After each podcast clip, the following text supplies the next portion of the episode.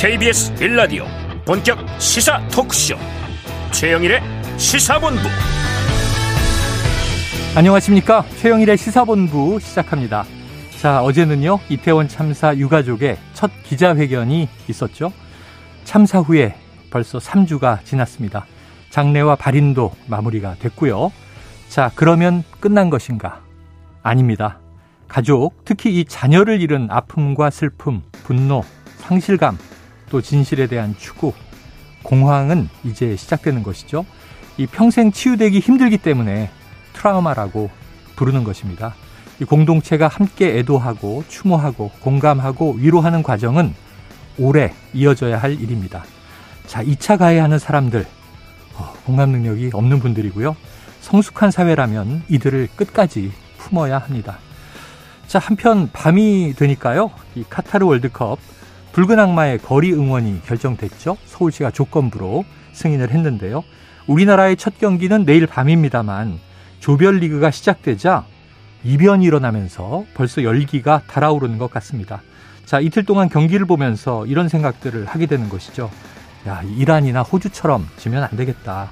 남은 경기들이 암울해지겠구나. 에콰도르나 사우디처럼 첫 경기를 시원하게 이겼으면 좋겠다. 자, 이렇게 우리 공동체 안에는 희노애락이 담겨 있습니다. 슬픔을 다독이는 것이 먼저겠고요. 기쁨과 즐거움도 지혜롭게 나누는 사회였으면 좋겠습니다. 최영일의 시사본부 출발합니다. 네, 1부에서는요, 오늘의 핵심 뉴스를 한입에 정리해드리는 한입뉴스 기다리고 있고요. 2부 10분 인터뷰, 이태원 참사 국정조사, 과연 여야 합의가 가능할지, 또 예산국회 현재 상황까지를 장동혁 국민의힘 원내대변인과 이야기 나눠보겠습니다. 이어서 여의도 정치 핵심 관계자, 여의도 정액관, 그리고 사건본부가 준비되어 있습니다. 일부 마지막에 신청곡을 틀어드리고 있는데요. 이 디저트송 신청 매일 기다리고 있으니까요. 오늘 듣고 싶은 노래가 있으시면 문자 샵 9730으로 자유롭게 보내주시기 바랍니다. 짧은 문자 50원, 긴 문자 100원입니다. 오늘의 디저트송 선정되신 분께는요. 치킨 쿠폰 보내드리고 있고요. 많은 참여를 부탁드립니다.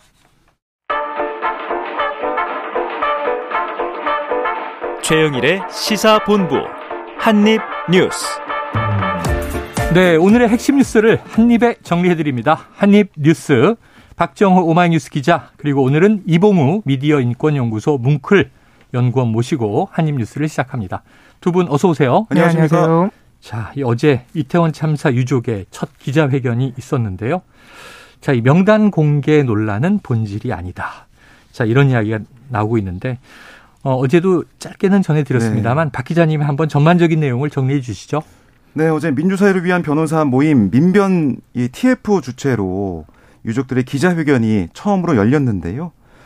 이제 분위기가 아, 좀 기자회견 보신 분들은 아시겠지만은 네. 너무나 아, 슬프고 일부만 봤지만 그 참사 희생자가 된 자녀들에 대한 편집 글들을 눈물 흘리면서 읽으시더라고요. 네. 뭐 기자회견 도중에 한 분이 울다가 실신해서 음. 회견이 잠시 중단되는 일도 있었고요. 어, 이 유족들의 발언 하나하나 좀 살펴보면 무능한 정부의 아들을 빼앗겼지만 엄마는 더 이상 눈물만 흘리는 무능한 엄마가 되지 않겠다. 음. 이 땅의 모든 아들이 어처구니 없는 참사에 희생되지 않도록 철저히 밝혀달라. 이렇게 소리치겠다. 아, 저는 정치를 잘 모릅니다. 제가 원하는 건 그날의 진실과 투명한 조사, 책임 있는 자의 사태, 대통령의 공식적 사과입니다. 네. 이런 얘기도 나왔고 네. 또 하나 이제 명단 공개가 2차 가해다라는 뭐 이런 보도나 비판도 있었는데 그렇습니다. 여기에 대해서 유족들은 아, 그 전에 저희 동의 없이 위패 없이 또 영정 없이 차려진 어. 분향소가 아, 저희에게는 2차 가해였습니다. 아, 아, 예, 이런 예. 또 지적도 했습니다. 음. 네, 결국에는 여섯 가지 요구 사항을 어제 유족들이 발표를 했는데요. 네. 아, 이게 진정한 사과, 그러니까 음. 대통령과 정부의 진정한 사과, 그리고 성역 없이 엄격하고 철저한 책임 규명, 피해자들의 참여를 보장하는 진상과 책임 규명, 네. 참사 피해자의 소통 보장과 인도적 조치 적극 지원, 예. 희생자들에 대한 온전한 기억과 추모를 위한 적극적 조치, 또 2차 가해 방지를 위한 입장 표명과 아, 이 구체적인 대책 마련을 네. 얘기를 했고 그다음에 이 기자회견 이후에 어제 이 KBS 어, 인터뷰에 KBS 네, 방송에 네. 아, 배우 고 이지한 씨 어머니가 출연했습니다. 나오셨더라고요. 그렇습니다. 거기서 여러 가지 얘기가 있는데 그 중에 윤석열 대통령의 사과 그러니까 음. 조계종 뭐 이 추모법회나 예, 예. 아, 종교행사나 회의에서 사과를 했는데 거기에 대해서 이게 사과가 아니다라고 얘기를 음, 하더라고요. 음. 아, 대통령이 얘기했던 뭐 너무 비통하고 죄송한 마음이다. 이거는 사과가 아니다. 음. 아, 정식으로 정말 국민 앞에 사과해야 된다. 이런 취지의 아, 지적을 했고요. 아울러 이제 어제 저희가 뭐 전해드린 것처럼 대통령실에서 특별법까지 지금 얘기가 나오고 있다. 물론 네. 나중에 대통령실이 뭐 그건 했죠. 아니다라고 네네. 부인했지만 어쨌든 이 배상 얘기가 나오다 예, 보니까 예, 여기에 대한 지적도 비판도 좀 나오곤 했었는데 음. 어제 이지한 씨 어머니도 아니 이거 가만히 있으라는 뇌물인가? 네네. 아, 이 정말 이거는 뭐 있을 수 없는 일이다. 어. 생각해 보지도 않았다. 배상금 네, 네. 얘기는. 그리고 만약에 배상금 준다고 하면 10조 원이라도 해도 어. 이게 합당한 금액이냐 음. 이렇게 반문을 했습니다. 네. 자. 유족들의 첫 이제 요구 사항이 나온 겁니다. 또 더 많은 유족들이 앞으로 모이게 될 수 있는데요. 지금 이제 제가 눈여겨본 대목은 이 유족들이 소통할 수 있는 공간을 음. 마련해 달라. 음. 우리들이 모여서 충분히 슬퍼할 수 있는 그런 이제 소통의 자리를 만들어줘야 한다. 그리고 이제 유가족이 참여한 가운데 음. 진상 규명이 이루어져야 한다. 이런 내용들이었습니다. 사실 유가족들이 가장 아픈 분들이거든요. 음.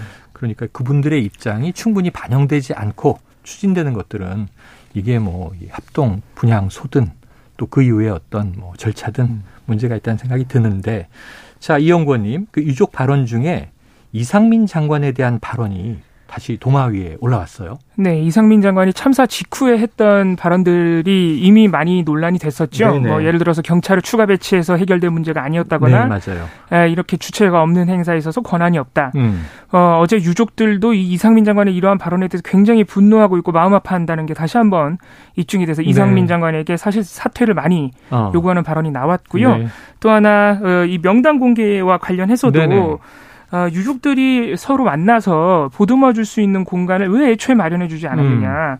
참사 17일이 지나서 유족이 스스로 좀 수소문을 해서 거의 비밀 공작하듯이 어. 유족을 찾아 만났다. 연결 연결했다. 네, 이렇게 봉안식이라도 좀 같이 하고 싶어가지고 어, 개인적으로 연락했어야 되는데 왜 정부가 유족을 이렇게 대하느냐라고 네. 분노를 많이 표하셨거든요. 근데 이 부분에 대해서도 이상민 장관의 거짓말 논란이 지금 있는 상황입니다. 아. 11월 16일 국회에서 이 명단 관련한 얘기가 나오자 행안부에는 명단과 연락처가 없다 그랬어요. 네네. 유족의 명단과 연락처가 없다고 했고 야당에서 왜 그거에 없냐 말이 되냐라고 음. 물어보니까 아니 안 갖고 있는 거를 윽박 지른다고 생기냐 이렇게 좀 발끈하기도 그때 했었는데 제 기억엔 셌던 게 그렇습니다. 아니 왜 국무위원의 발언을 믿지 못하십니까 이런 얘기까지 네. 했거든요. 그렇습니다. 예. 기억하시겠지만 근데 그저께 언론 보도를 통해서 행안부의 명단이 있다는 게 네, 밝혀진 네. 상황이고요. 어, 그렇기 때문에 앞으로 과연 정부가 지금 지금까지 정부의 역할을 하지 않아서 유족들이 분노한 부분 왜 음. 유족들을 챙기지 않느냐 네. 먼저 다가와서 위로하고 유족들의 목소리를 듣지 않느냐 네네. 이 부분에 대해서 정부가 앞으로 어떻게 좀 지켜봐야겠습니다. 그래요. 나중에 유족분들이 다 모이시게 돼서 이태원 참사 현장에 이제 예를 들면 추모비 같은 게 세워질 수 있잖아요. 네. 그럼 거기에 부득이 희생자의 이름을 넣지 않겠다 그런 가족들이 있다면 그렇죠. 뺄수 네. 있지만 우리 아이의 이름을 꼭 넣어주십시오 하는 또 가족들의 희생자 이름은 넣어드려야 하는 거잖아요. 네, 어제 벌써 유족 네. 34분이 모이신 거니까요. 아, 네, 앞으로도 지켜봐야겠습니다. 알겠습니다. 자, 그런데 지금 이 국회는 예산 국회입니다. 민주당 또 야삼당 강하게 이제 국정조사 요구하고 있었는데 이 기류가 조금 바뀐 것이 국민의힘이 의총을 열었고요.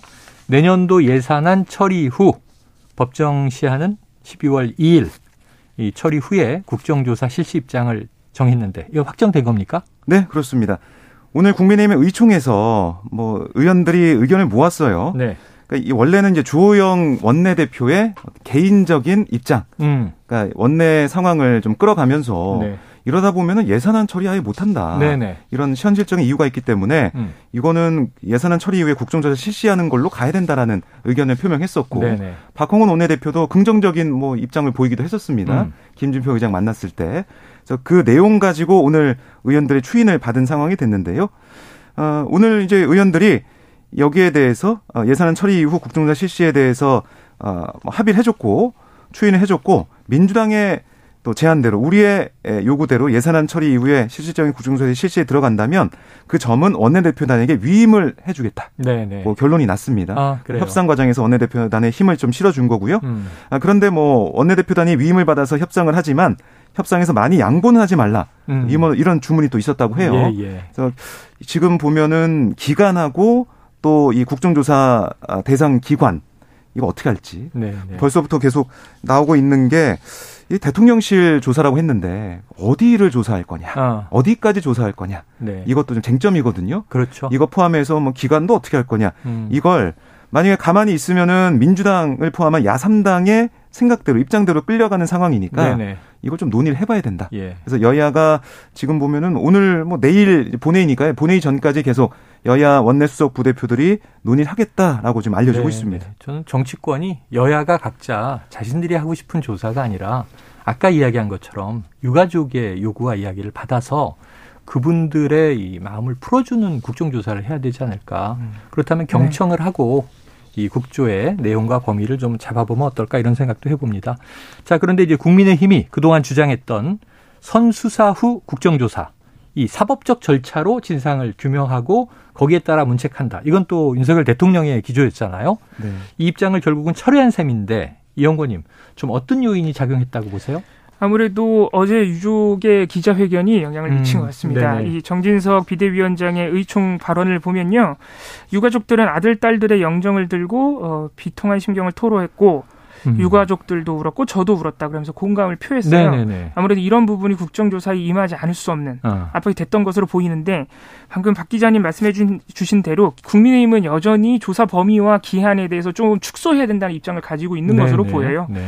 조수심 국민의힘 의원도 라디오에서 비슷한 발언했거든요. 이 음. 범위에 대해서는 예. 어, 다시 고려해봐야 된다. 어. 이런 얘기를 했고 또 내일까지 명단 제출을 할지 안 할지 아. 특, 어, 국조 특위 명단 예, 예. 이 부분도 좀 아, 여전히 남아 있는 좀 불씨이기는 합니다. 그래요. 이제 이 예산 처리 후에 한다면 12월 초인데 일단 또 민주당, 야삼당은 내일 본회의에서 요구서 이제 처리를 또 밀고 있으니까. 네. 근데 뭐 오늘 국민의힘의 의원총회 현장을 좀 보면요. 네. 뭐 이렇게 추인을 원내 대표단이 받았어요. 받았지만 네.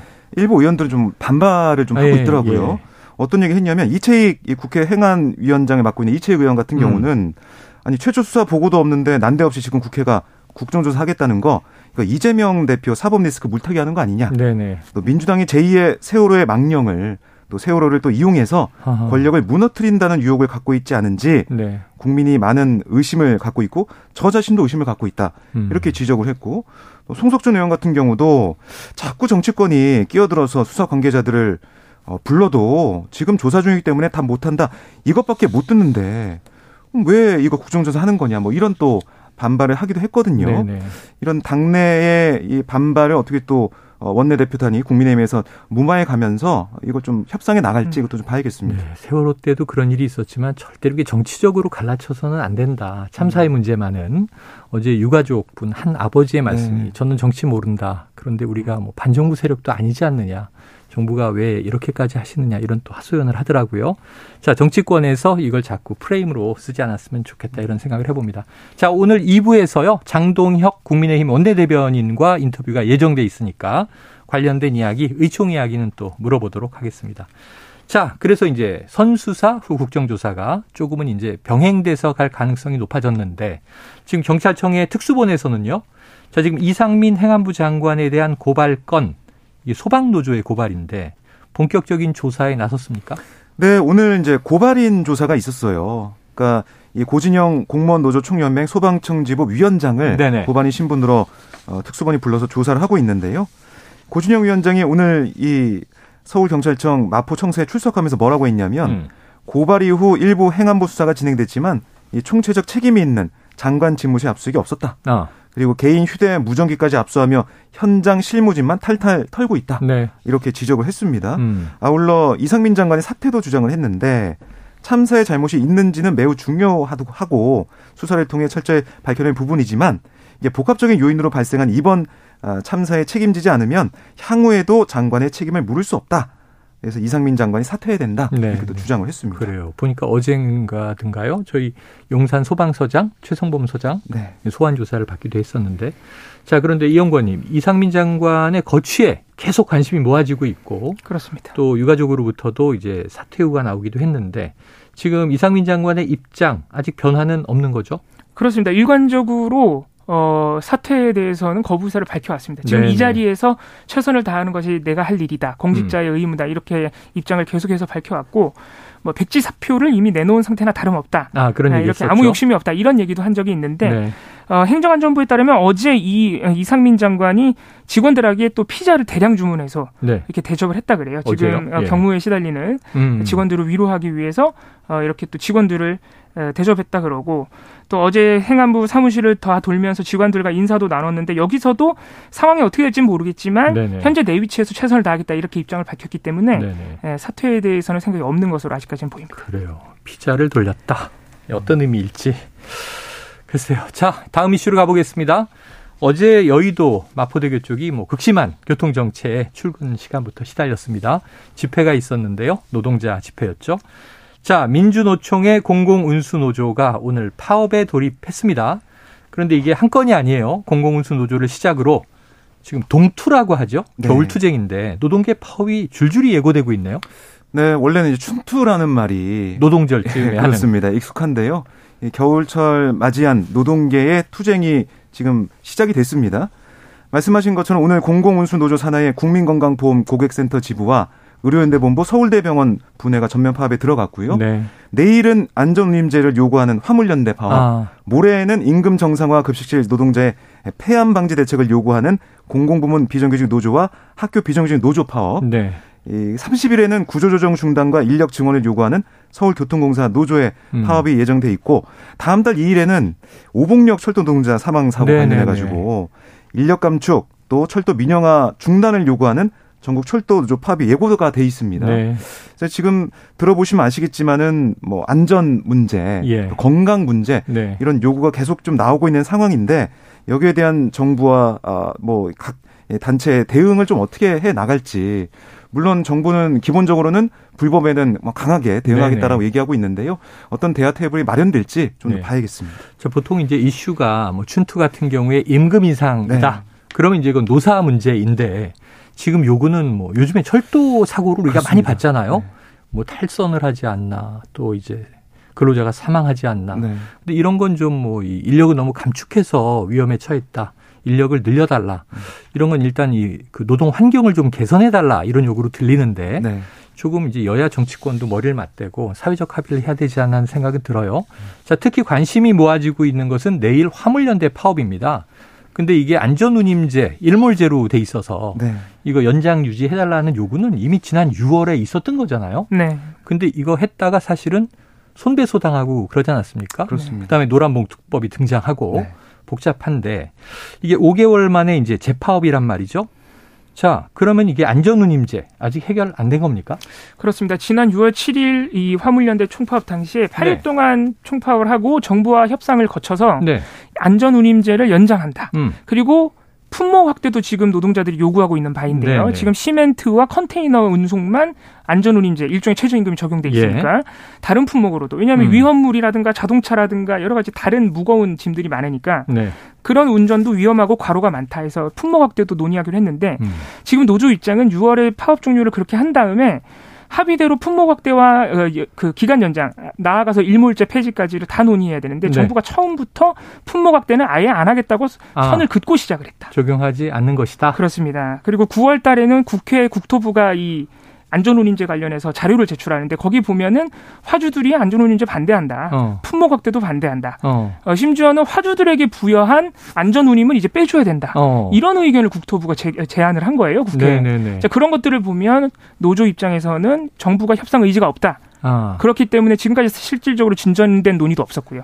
그래서 음, 이번에 네. 또 5개월 만에 다시 파업하게 됐다. 이게 노조의 입장입니다. 네. 그러니까 6월 파업을 풀 때 정부가 입장을 수용하는 줄 알았는데 이후 이제 진행된 과정을 보니까 정부가 의지가 없어 보인다. 그렇습니다. 네. 어제 일단 정부 여당이 어, 일몰제에 대해서는 3년 연장한다. 요런 네, 네, 어, 일단 합의하는 어, 협상안은 냈는데 네. 품목 확대는 역시 거부하고 있습니다. 안 된다. 특정 품목에 대해서만 적용한다. 아, 참 이슈가 많습니다. 다 이게 들어가 보면요. 굉장히 이제 복잡한데 또 다수 화물 노동자들의 또 생계와 네. 또 직결된 문제들이기도 해요. 우리가 앞으로도 좀 꼼꼼하게 짚어보도록 하겠습니다. 자, 지금 시간이요. 12시 40분을 향해 가고 있습니다. 이 점심시간에 교통 상황을 알아보고 이어가도록 하겠습니다. 교통정보센터의 이승미 리포터 나와주세요. 네, 이 시각 교통 상황입니다. 수도권 제일순환고속도로 판교에서 구리 방향인데요. 강일에서 토평 나들목 사이 작업으로 4, 5차로가 차단되고 있고요. 이 작업 여파가 조금 더 늘었습니다. 하남분기점에서 토평 쪽으로 7km 구간 정체입니다. 경부고속도로 서울 방향으로는 남사 진입 부근에서 시설물 보수하고 있어서 부근 3km 구간 정체되고요. 부산 방향으로는 충청권 삼양터널에서 옥천 휴게소 사이 작업 여파로 밀립니다.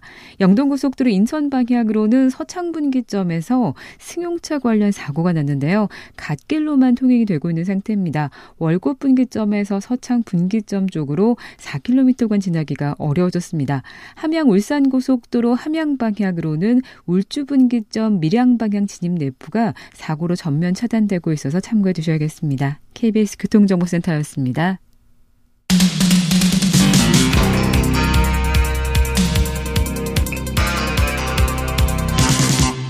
최영일의 시사본부. 네, 다음 이슈로 가보도록 하겠습니다. 바로 이제 대장동 사건 관련된 뭐 수사와 재판들인데요. 자, 최근에 이제 남욱 변호사 또 석방되기도 했습니다. 법정에서 입을 연 대장동 3인방. 3인방 하면 이제 대체로 유동규 전 본부장, 김만배 씨, 남욱 변호사 이렇게 이제 거론이 되고 이외에도 뭐 이제 회계사 변호사들이 있습니다만 이 중에 한 명, 이 남욱 변호사가 박 기자님 어디 기자들과 만나서 뭐 심경 토로를 했네요. 네, 그러니까 기자들이 이 남 변호사 집 근처에 가서 네네. 얘기하다가 남 변호사를 잠깐 만났어요. 어. 그러니까 이런 거죠. 1년 전에 했던 얘기와 지금 음. 진술, 법정 진술이 달라진 거 아니냐. 네네네. 이거 왜 이렇게 달라진 거냐. 음. 계속 물어본 겁니다. 네네. 이상하니까. 그랬더니 남 변호사 얘기 뭐냐면 1년 전에는 이 대표가 이재명 대표가 지지율 1등 대선 후보였기 때문에 어. 말할 수가 없었다. 어허. 그리고 이 대표 측에 대선 자금까지 줬는데 그런 얘기를 할 수가 없었다라고 어. 주장을 했습니다. 그리고 내가 진술을 번복한 거 천화동인 1호 지분 관련 그 딱 하나다.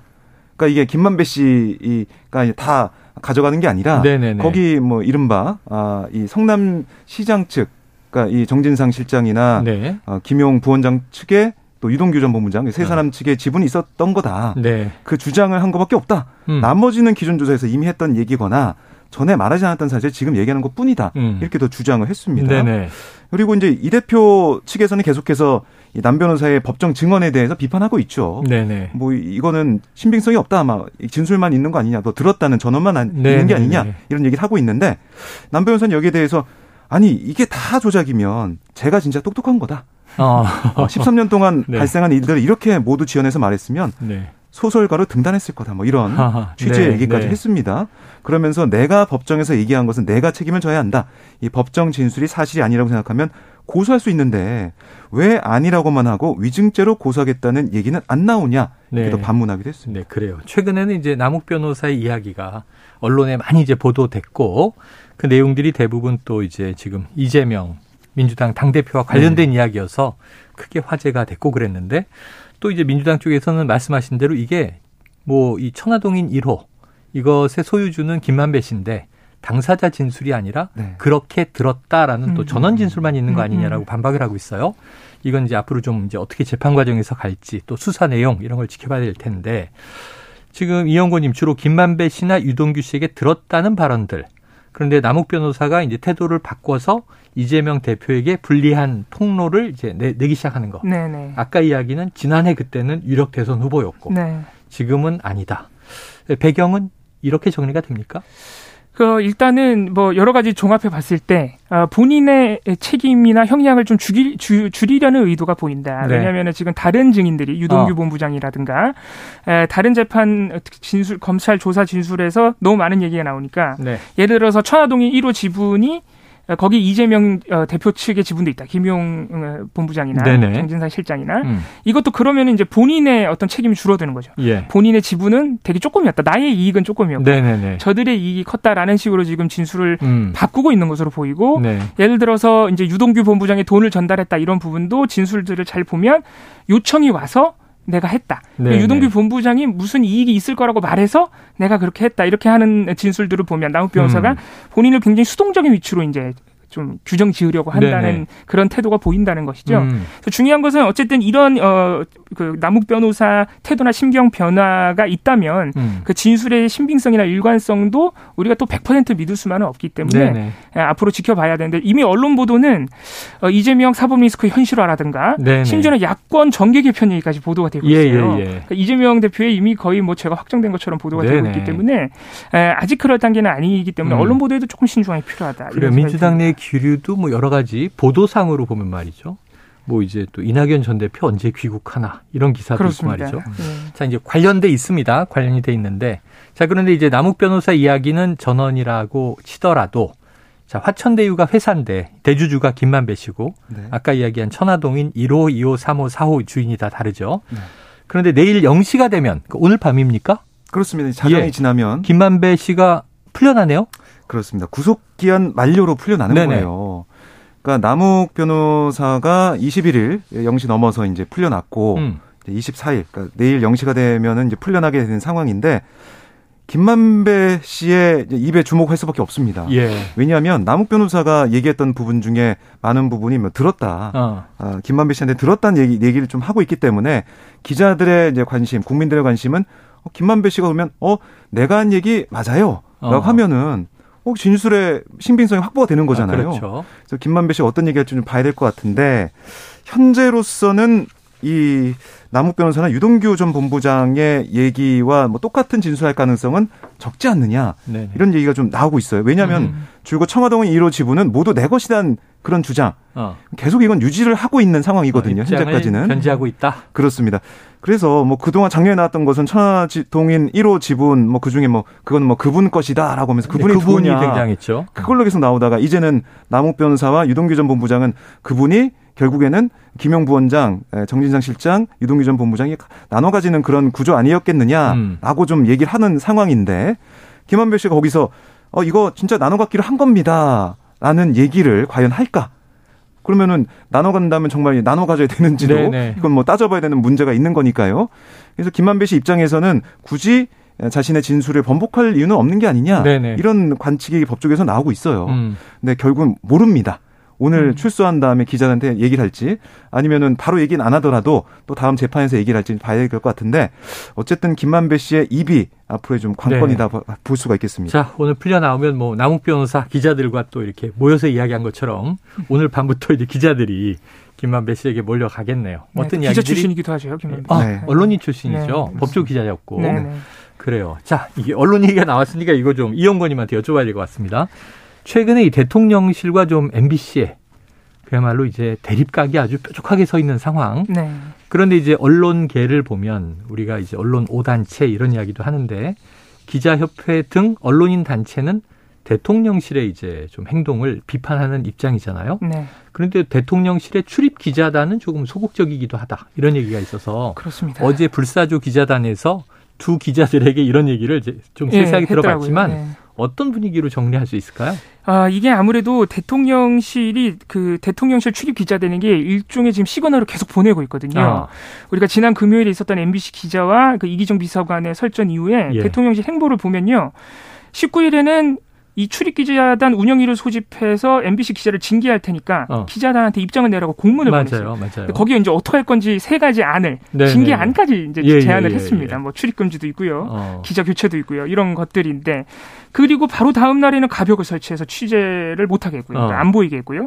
21일에 김영태 대외협력 비서관을 책임진다면서 물러났고 사퇴하고 어, 그러면서 doorstepping을 중단했단 말이죠. 그랬죠, 그랬죠. 우리가 이 정도까지 하는데 MBC 징계를 안 해 약간 이런 뉘앙스, 어, 이런 메시지로 읽힐 압박. 수 있다는 것이죠. 네.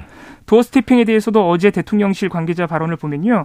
이게 만약에 가치 있는 소통이라고 판단한다면 어. 기자 여러 기자분들이 협조해 줄 것이라 기대한다. 이런 얘기입니다. 아, 그래요. 그 협조에는 많은 의미가 있는 것이죠. doorstepping 다시 하고 싶으면 협조해달라 이런 네네네. 시그널로 읽힐 수 있기 때문에 기자단에 대한 이런 일종의 좀 대통령실의 이간 전략, 어. 강공 전략 이런 것들이 뭐 그렇습니다. 네. 기자단에게 약간 그래서 음. 기자단이 입장을 안 내겠다고 했어요. 어떤 네, 이렇게 그랬죠. 비판적 입장을 낸 게 아니라 뭐 그런 전략이 먹힌 것 아니냐 이런 지금 평가가 나옵니다. 네, 자 그런데 이영고님 그 지난 그 아세안 순방 당시에 전용기에서 이제 간담회는 없었고 오히려 이제 CBS와 채널A 기자 두 명만 따로 불러서 한 시간쯤 이제 대통령이 대화를 나눴는데 그렇습니다. 사적인 대화다라고 얘기를 했단 말이에요. 네. 그런데 이게 논란이 됐었는데 이 CBS가 보도 개입 논란이 벌어졌다. 이건 어떤 얘기예요? 그렇습니다. 지금 공교롭게 시기적으로 그 네. 그 논란이 터진 다음에 어 그러니까 그 전용기 안에서 사적으로 기자가 네네네. 대통령과 만났다는 논란이 터진 이후에 CBS 내 외부에서 자꾸 CBS 그 그러니까 사측이 음. 사장 측이 보도에 개입을 한다. 어. 이런 의심들이 나오고 있습니다. 아, 그래요? 어, 11월 5일에는 이 노컷 뉴스, CBS의 노컷 뉴스에서 이태원 참사 당일 어, 이 경찰들이 관저 경비를 하다가 어, 참사 대비에 부족함을 보이고 네네네. 말았다. 이런 단독 보도가 있었는데 음. 이 내용 일부에 대해서 CBS 김진호 사장이 직접 일부 내용의 삭제를 요청했고 어. 그래서 삭제가 됐다. 어. 그래서 이거는 실제로 CBS 기자들이 반발을 했어요. 네네네네. 성명을 냈습니다. 이런 일이 있었고요. 또 9월 달에는 좀 된 얘기긴 한데 현재 대통령실을 출입하고 있는 기자가 이미 CBS 노컷뉴스 홈페이지에 게재된 영상 컨텐츠 중에서 윤석열 대통령 그 비속어 논란 있죠? 네네네. 그 비속어 논란 관련된 영상 부분을 데스킹이나 책임자를 거치지 않고 바로 단독으로 지워버린 거예요. 네네네. 이런 일도 있어서 또 이것도 편집 개입 아니냐 어, 이런 얘기가 있었고요. 어, 또 한 가지는 최근에 CBS 노컷뉴스 그 영상 컨텐츠 코너 중에 이슈 시계라고 예, 예. 인기가 그 CBS 안에서는 가장 많은 컨텐츠가 있습니다. 이게 이제 김건희 여사 논문 표절이나 허위 경력 음. 이런 부분을 좀 집중 연재 보도하기도 했고 그래서 네. 비판적 어, 기조가 굉장히 강한 코너이긴 한데 예. 이게 작년 19일부터 영상이 안 나오는 거예요. 아 그래요? 네. 그리고 여기에 대해서도 또 CBS 김진호 사장이 조금 싫다는 의견 표명을 많이 했다 내부에서 아. 이런 얘기가 들려오기 때문에 네네. 지금 CBS 내외부적으로 좀 정권과 연계된 어떤 압박이 있는 거 아니냐 네. 이런 의심들이 나오고 좀 뒤숭숭한 상황. 일단은 의심이긴 한데 자, 선진국의 언론들은요 경영권과 편집권이 아주 강하게 분리가 돼 있죠. 경영자는 이제 경영을 하지만 광고 영업도 해야 되고 그렇습니다. 이 예산도 관리해야 되고 하지만 이제 보도의 편집권은 기자, 뭐 방송사는 PD 음. 이렇게 엄격하게 이제 분리돼 있는데 여기 개입하면 이제 큰 일이 터지거든요. 네네. 네. 일단 CBS 사측에서는 네. 그런 적이 없다. 네, 사장 사장이 내부적으로 의견 표명한 건 누구나 네네. 회사 안에서 회의 때 하는 행위이기 때문에 예. 외압이라고 할 수 없다. 이렇게 지금 아, 반박하고 있습니다. 그냥 뭐 입장을 이야기했을 뿐이다. 네네. 자, 앞으로 지켜보도록 하죠.